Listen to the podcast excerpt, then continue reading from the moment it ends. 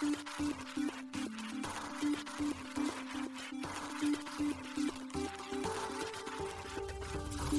しい経済ニュース。この番組では現当社のメディア新しい経済がブロックチェーン仮想通貨フィンテックに関する日々のニュース解説を平日毎日音声コンテンツでお届けしています。そして新しい経済ではブロックチェーン仮想通貨に関するニュース解説記事やインタビュー記事学習記事などのたくさんのコンテンツを掲載しております。ぜひ新しいひらがな経済漢字で検索してメディアもチェックしてください。そして LINE 公式アカウントではメディアの更新情報を配信しております。LINE 公式アカウントにもぜひご登録ください。この番組は株式会社フィナンシェ、株式会社シフトベースのアンチェーンの提供でお送りします。フィナンシェはスポーツチームやエンタメプロジェクト、DAO などのトークンを購入して支援ができる新しいクラウドファンディングサービスです。サッカー J リーグ、野球、バスケなどのプロスポーツチームをはじめ、映画やアイドル、インフルエンサーなど100以上のプロジェクトのトークンがフィナンシェで購入できます。さらにトークン購入者はプロジェクトに応じたキャンペーン参加や NFT などの特典も。ぜひ iOS や Android でフィナンシェのスマホアプリを入れて新たな応援体験を味わってください。あなたの夢がみんなの財産になるフィナンシェ。シフトベース運営のアンチェーンはスマートコントラクトの開発や DApps の構築などプロジェクト開発を通じて Web3 を学び実践経験を積みながらアイデアを形にする力を身につけるエンジニアのためのコミュニティ現在1200名以上のメンバーが技術を学び合っていますそしてアンチェーンでは結果だけでなくプロセスも評価し段階的に総額200万円分の助成金を給付する Web3 開発助成金プログラム進捗 to earn も開始。第1回目の助成金申請は2月13日より受付します。また、このプログラムにご協賛いただける企業様も募集中。詳しくは、アンチェーン公式サイト、アンチェーン .tech、https コロンスラッシュスラッシュ unchain.tech スラッシュ。でチェック。作る人がちゃんと評価される世界へ。アンチェーン。現当社新しい経済編集部の大塚です。高橋です。はい、本日は2月の15日水曜日です。今日のニュースいきましょう。フィナンシェトークン購入申し込みが2月21日に開始、コインチェック IEO で。ライブドアがライブドアコイン発行を計画。アリス吸収合併とシンクロライフ譲り受けも発表。ビットポイントジャパン SBI ホールディングスの100%連結子会社に。ポリゴン、イーサ L2、ポリゴン zkEVM メインネットベータ版を来月ローンチへ。DBS 銀行、香港での暗号資産取引サービス提供を検討か。ドイツテクノロジー企業シーメンス、ブロックチェーン上で自社初のデジタル債券発行。フォビジャパン、サービス名をビットトレードへ。プロトレーダー向け NFT マーケットプレイス、ブラー、独自トークンブラーリリース。アメリカコインベースにプロトレーダー向け NFT マーケットプレイスのブラー上場へ。アメリカコインベースにソラナ上のアクセスプロトコル ACS 上場へ。一つ目のニュースはフィナンシェトークンの購入申し込み日が決定というニュースです。次世代クラウドファンディングサービスフィナンシェ運営のフィナンシェが発行するフィナンシェトークンの購入申し込みがコインチェック提供のコインチェック IEO で2月21日に開始します。フィナンシェ及びコインチェックが2月15日に発表しました。なお、国内における IEO はハッシュパレットがコインチェックで実施したパレットトークンと FC 琉球が GMO コインで実施した FCR コインの2例があります。フィナンシェトークン FNCT の IEO が予定通り実施されれば国内 IEO 案件の3例目の事例となります。また、コインチェックとしては2例目の IEO 案件です。なお、イニシャルエクスチェンジオファリング IEO とは、トークンによる資金調達を暗号資産取引所が支援し、具体的には主体となって発行体のトークンを販売するモデルのことです。FNCT はフィナンシェで発行を利用されるコミュニティトークン同士を効果的につなげ、コミュニティトークンの価値を長期的に向上させるためのプラットフォームトークンの役割を担うということです。具体的には、フィナンシェユーザーへの報酬や、フィナンシェ上の有料なコミュニティが継続的に成長するためのインセンティブとして活用を想定しているとのことです。また、FNCT はフィナンシェのエコシステム全体におけるガバナンスに参加できる機能も有し、ユーザー主体の運営の実現に寄与するということです。また FNCT とフィナンシェ内にて各コミュニティが発行しているトークンを組み合わせることで、フィナンシェのサービス内に閉じていたクリエイターエコノミーをグローバルエコシステムへ発展していく考えとのことです。なお FNCT はイーサリアムブロックチェーン上で発行される暗号資産となります。発表によると FNCT の総発行上限は200億枚で IEO にて販売する枚数は総発行枚数の13%となる26億枚販売価格は 1FNCT イコール0.41円となるようですスケジュールについては2月21日12時に購入申し込み開始3月7日12時に購入申し込み終了抽選購入を申し込み終了し3月8日から3月9日にて FNCT 受け渡し及び抽選結果通知3月16日12時よりコインチェックの取引所において FNCT の取り扱いを開始するということです。フィナンシェは FNCT 購入申し込み開始と同時に FNCT のホワイトペーパーも公開しています。ホワイトペーパーを確認すると2023年春には FNCT のステーキングがローンチ予定ということです。また FNCT のトークンエコノミーを成長させるマーケティングパートナーをバリデーターとして選定することを想定しているといいます。現在は選定中ということですバリデーターへのバリデート報酬は FNCT 発行上限の42%が割り当てられたコミュニティのアロケーションから支払われるということです。また、マーケティングパートナー以外のステーカーはバリデーターにデリゲートすることによってデリゲーターとなり、バリデーターを通じてバリデート報酬の一部としてデリゲート報酬を受け取れるということです。また、フィナンシェは2月15日21時から AMA を開催するとのことです。フィナンシェ代表の国光宏尚氏をはじめ、同社の取締役が出演するといいます。開催場所は FNCT 公式ツイッターのスペースとのことです。また、フィナンシェの事業戦略に関して2月20日に事業戦略説明会を開催し発表を行うとのことです。当日は国光氏よりフィナンシェのこれまで、そして今後の戦略を説明されるほか、フィナンシェを活用するプロジェクトのオーナーらを招いたパネルディスカッションも実施するといいます。事業戦略説明会についてはオンライン配信にて閲覧が可能ということです。FNCT の IO に関して新しい経済編集部はフィナンシェ代表取締役 CEO の国光弘直氏とコインチェック常務執行役員天尾健介氏の対談動画を収録しました。こちら新しい経済の記事から動画見られるようになっておりますのでぜひご覧ください。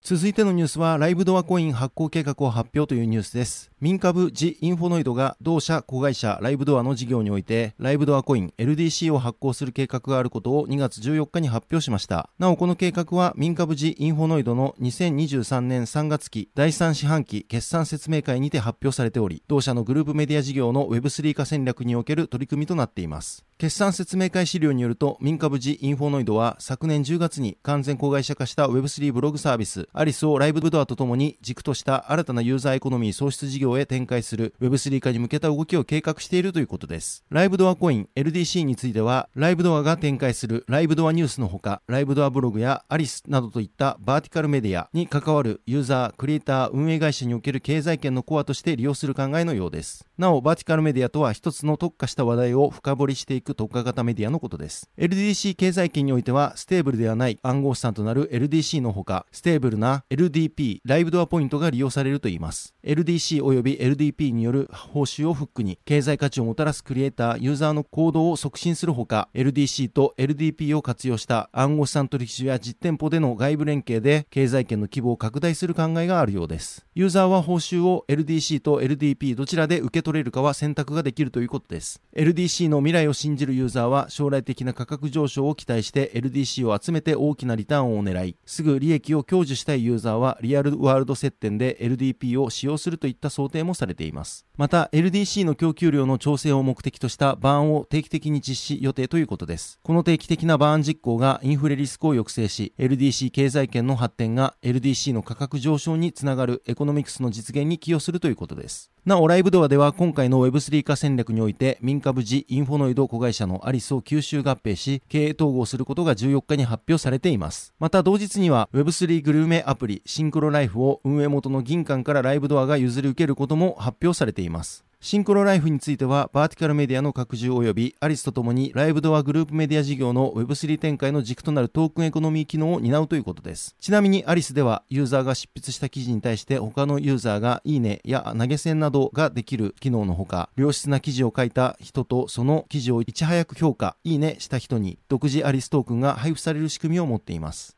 また、シンクロライフは加盟飲食店での飲食代金に応じてポイントが貯まるほか、レビュー投稿により暗号資産が得られる Eat to Earn プラットフォームになっています。続いてのニュースはビットポイントジャパンが SBI の100%子会社にというニュースです。国内暗号資産交換業者のビットポイントジャパンが SBI ホールディングスの100%連結子会社となったことが2月14日に発表されました。なお SBI ホールディングスは暗号資産取引所 SBIVC トレードを参加に持っています。SBI ホールディングスは昨年5月、連結子会社の SBI ファイナンシャルサービスズを通じてビットポイントジャパン BPJ の発行済み株式総数のうち51%を取得し BPJ を連結子会社化していました。今回 SBI ホールディングスは連結子会社の SBI クリプトアセットホールディングスを通じて BPJ の残りの株式49%を取得しました。これにより BPJ を100%連結子会社化したということです。なお、正式な株式譲渡予定日は3月31日となっています。SBI ホールディングスの発表によると、今回の株式買収は SBI グループの顧客基盤を活用したクロスマーケティングによる BPJ の口座数増加のほか、BPJ が SBI ホールディングス連結子会社会社のマーケットメーカー B2C2 からの流動性を受けることで、顧客に狭いスプレッドの提供が可能となること、そして SBI ホールディングス資本業務提携先のグミグループ各社が開発するゲーム内で使用されるトークンなどの上場実施といった施策を加速させるためであるということです。なお、BPJ の持ち株会社ビットポイントホールディングスの親会社であるリミックスポイントは、昨年の5月に株式の5%を SBI ホールディングスへ売却していますが、今回はリミックスポイントの株式については変動はありません。リミックスポイント代表取締役社長 CEO で、ビットポイントジャパンの代表取締役副会長でもある小田玄紀氏のノートによると、今回のビットポイントジャパンによる株式売却の評価額は100億円弱とのことです。なお前回は127.5億円です。また、小田氏が引き続きリミックスポイント及びビットポイントジャパンの代表取締役になるということです。また、小田氏によると、昨年契約した際のアンアウト条項は継続しており、BPJ の収益が一定額を超えた分については、リミックスポイントにも収益還元される設計になっているため、リミックスポイントトとしての今回の株式譲渡で BPJ の収益がこれから一切入ってこなくなるというわけではないということです。なお、アーンアウト条項とは M&A 取引の実行後の一定期間において買収対象とされた事業が特定の目標を達成した場合、買い手企業が売り手企業に対してあらかじめ合意した算定方法に基づいて買収対価の一部を支払うこととする規定のことです。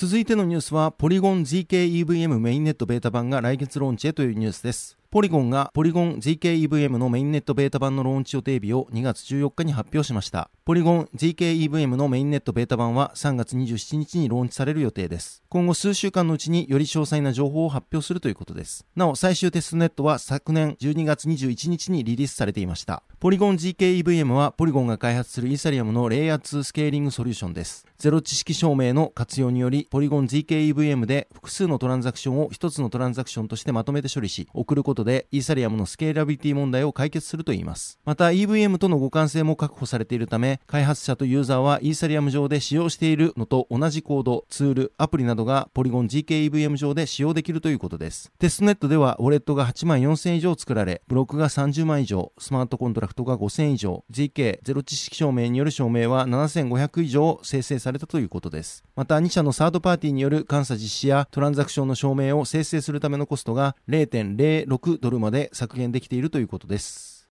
続いてのニュースは DBS 銀行が香港でデジタル資産販売ライセンス申請を検討というニュースです。シンガポールの DBS 銀行が香港で暗号資産などデジタル資産取引サービス開始を検討しているようです。ブルームバーグが2月13日報じました。報道によると DBS 銀行の最高経営責任者セバスチャン・パレデス氏が13日に香港で行われたブリーフィングの中で銀行が香港の顧客にデジタル資産を販売できるように香港でライセンスを申請する予定と述べたといいます。香港政府は昨年11月、個人投資家による暗号資産及び暗号資産 ETF の取引を認めることを提案しています。また12月には暗号資産取引所などの暗号資産サービスプロバイダーに対するライセンス制度を導入する法案が可決されました。この法案はサービスプロバイダーが香港証券先物委員会へのライセンス申請を義務付けるものですが、香港証券先物取引委員会はこの制度の詳細な規制要件についてさらに協議を行っていく方針としていました。なお法律が施行されるのは2023年6月1日からです。デバレス氏は DBS 銀行は香港の政策を受け入れており、デジタル資産に関連するリスクにも非常に敏感だとし、同行が香港政府の計画された枠組みを正しく理解できれば参加を検討すると述べています。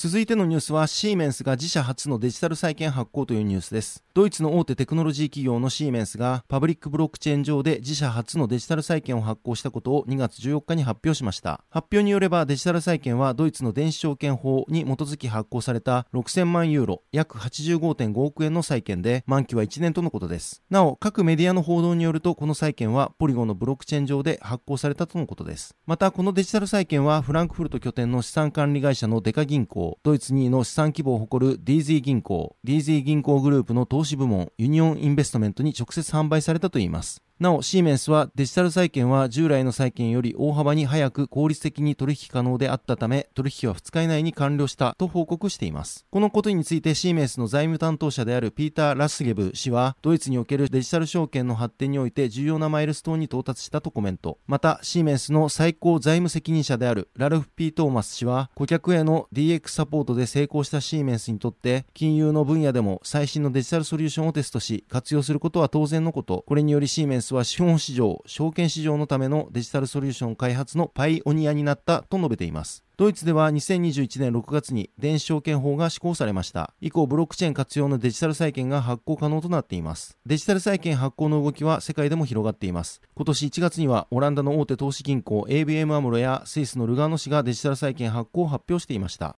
続いてのニュースは、フォビがサービス名変更へというニュースです。国内暗号資産取引所フォビジャパンがサービス名をビットトレードに変更することを2月14日に発表しました。サービス名変更に伴いロゴも変更となります。フォビジャパンは今回のサービス名変更の背景を国内でのローカライズ強化だと説明しています。なお、2019年にフォビジャパンは今回のサービス名変更の背景を国内でのローカライズ強化だと説明しています。なお、2019年にフォビジャパンへ名称を変更しましたが、その名称を変更する前のサービス名はビットトレードであったため、事実上サービス名を戻す形となります。なお、運営会社はフォビジャパン株式会社として名称を継続します。今回の動きによるサービス内容、手数料の変更はないといいます。名称は2023年2月15日15時から変更となっています。ウェブページの変更を先行し、アプリの変更については順次実行するようです。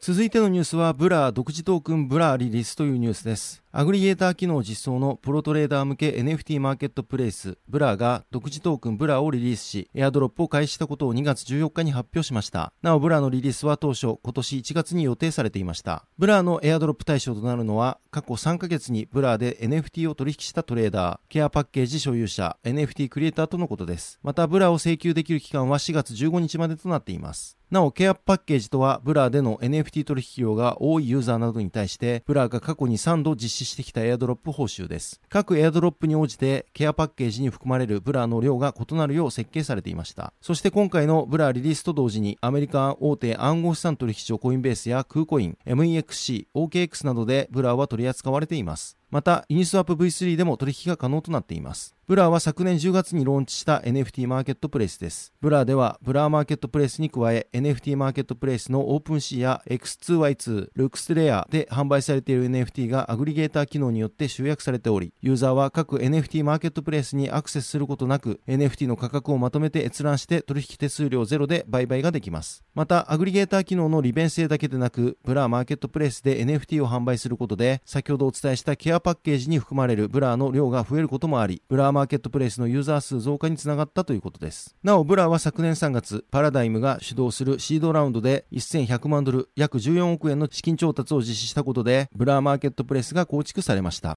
続いてのニュースは、アメリカコインベースにブラー上場というニュースです。アメリカ大手暗号資産取引所コインベースが暗号資産ブラーの取り扱い予定を2月14日に発表しました。すでにブラーは2月14日9時、日本時間15日2時からコインベース .com 及びコインベースエクスチェンジで取り扱いが開始されています。取引ペアについては、ブラー USD がサポートされています。なお、今回サポートされるブラーは、イーサリアムのトークン規格 ERC20 で発行されたトークンです。今回の新規銘柄の取り扱いは、コインベースサービス提供地域のうち、一部は対象外となるということです。日本については、コインベースが事業縮小による取引停止をしたため、同銘柄のサポートは対象外となります。またブラは新規銘柄や市場で取引量が比較的少ない銘柄につけられる実験的ラベルの対象通貨となっています。なお、このラベルは市場の状況で取引量が増えた場合に削除される予定です。続いてのニュースはアメリカコインベースに ACS 上場へというニュースです。アメリカコインベースが暗号資産アクセスプロトコル ACS の取扱い予定を2月15日に発表しました。同取引所での ACS の取扱いは流動性条件が満たされ次第、2月15日9時、日本時間16日2時から開始する予定です。コインベース .com 販売所及びコインベースエクスチェンジ取引所で取り扱われるといいます。取引ペアについては ACS-USD がサポートされる予定です。今回の新規銘柄の取り扱いはコインベースサービス提供地域のうち一部は対象外となるるということです。日本についてはコインベースが事業縮小による取引停止をしたため ACS のサポートは対象外となります。なお、今回取り扱いとなる ACS は、ソラナブロックチェーン上に発行されるトークンです。アクセスプロトコルはデジタルコンテンツクリエイターに新たな収益モデルの導入を提供するプロジェクトです。ACS はアクセスプロトコルのネイティブトークンでサービスを利用する際にユーザーが利用することになります。なお、アクセスプロトコルはオープンソースであり、ブロックチェーンに依存しないサービスとのことです。はじめにソラナブロックチェーンとスタークネットでローンチするとしています。はい、本日のニュースは以上となります。そして、先ほどもお伝えしましたが、本日新しいコンテンツが出ております。FNCT トークン IEO、フィナンシェがコインチェックを選んだ理由、フィナンシェ、国光弘直、コインチェック、アモーケンスケ対談前編です。こちら記事から動画見られるようになっておりますので、ぜひご覧ください。そして大人気特集、サトシ仲本が残した言葉、ビットコインの歴史をたどる旅の新しい記事が公開されております。今回はビットコインの二重支払いや防ぎ方や POW、取引手数料についてというテーマでお送りをしてております。こちらも新しい経済のサイトから見られるようになっております。ぜひご覧ください。はい、このように私たち新しい経済編集部では、ブロックチェーン暗号資産に関するニュースを平日毎日ラジオで配信をしております。本日ご紹介したニュースはすべてサイトの方に上がっております。ぜひサイトの方も見に来てください。新しいひらがな、経済漢字で検索して見に来ていただければと思います。それでは本日はありがとうございました。ありがとうございました。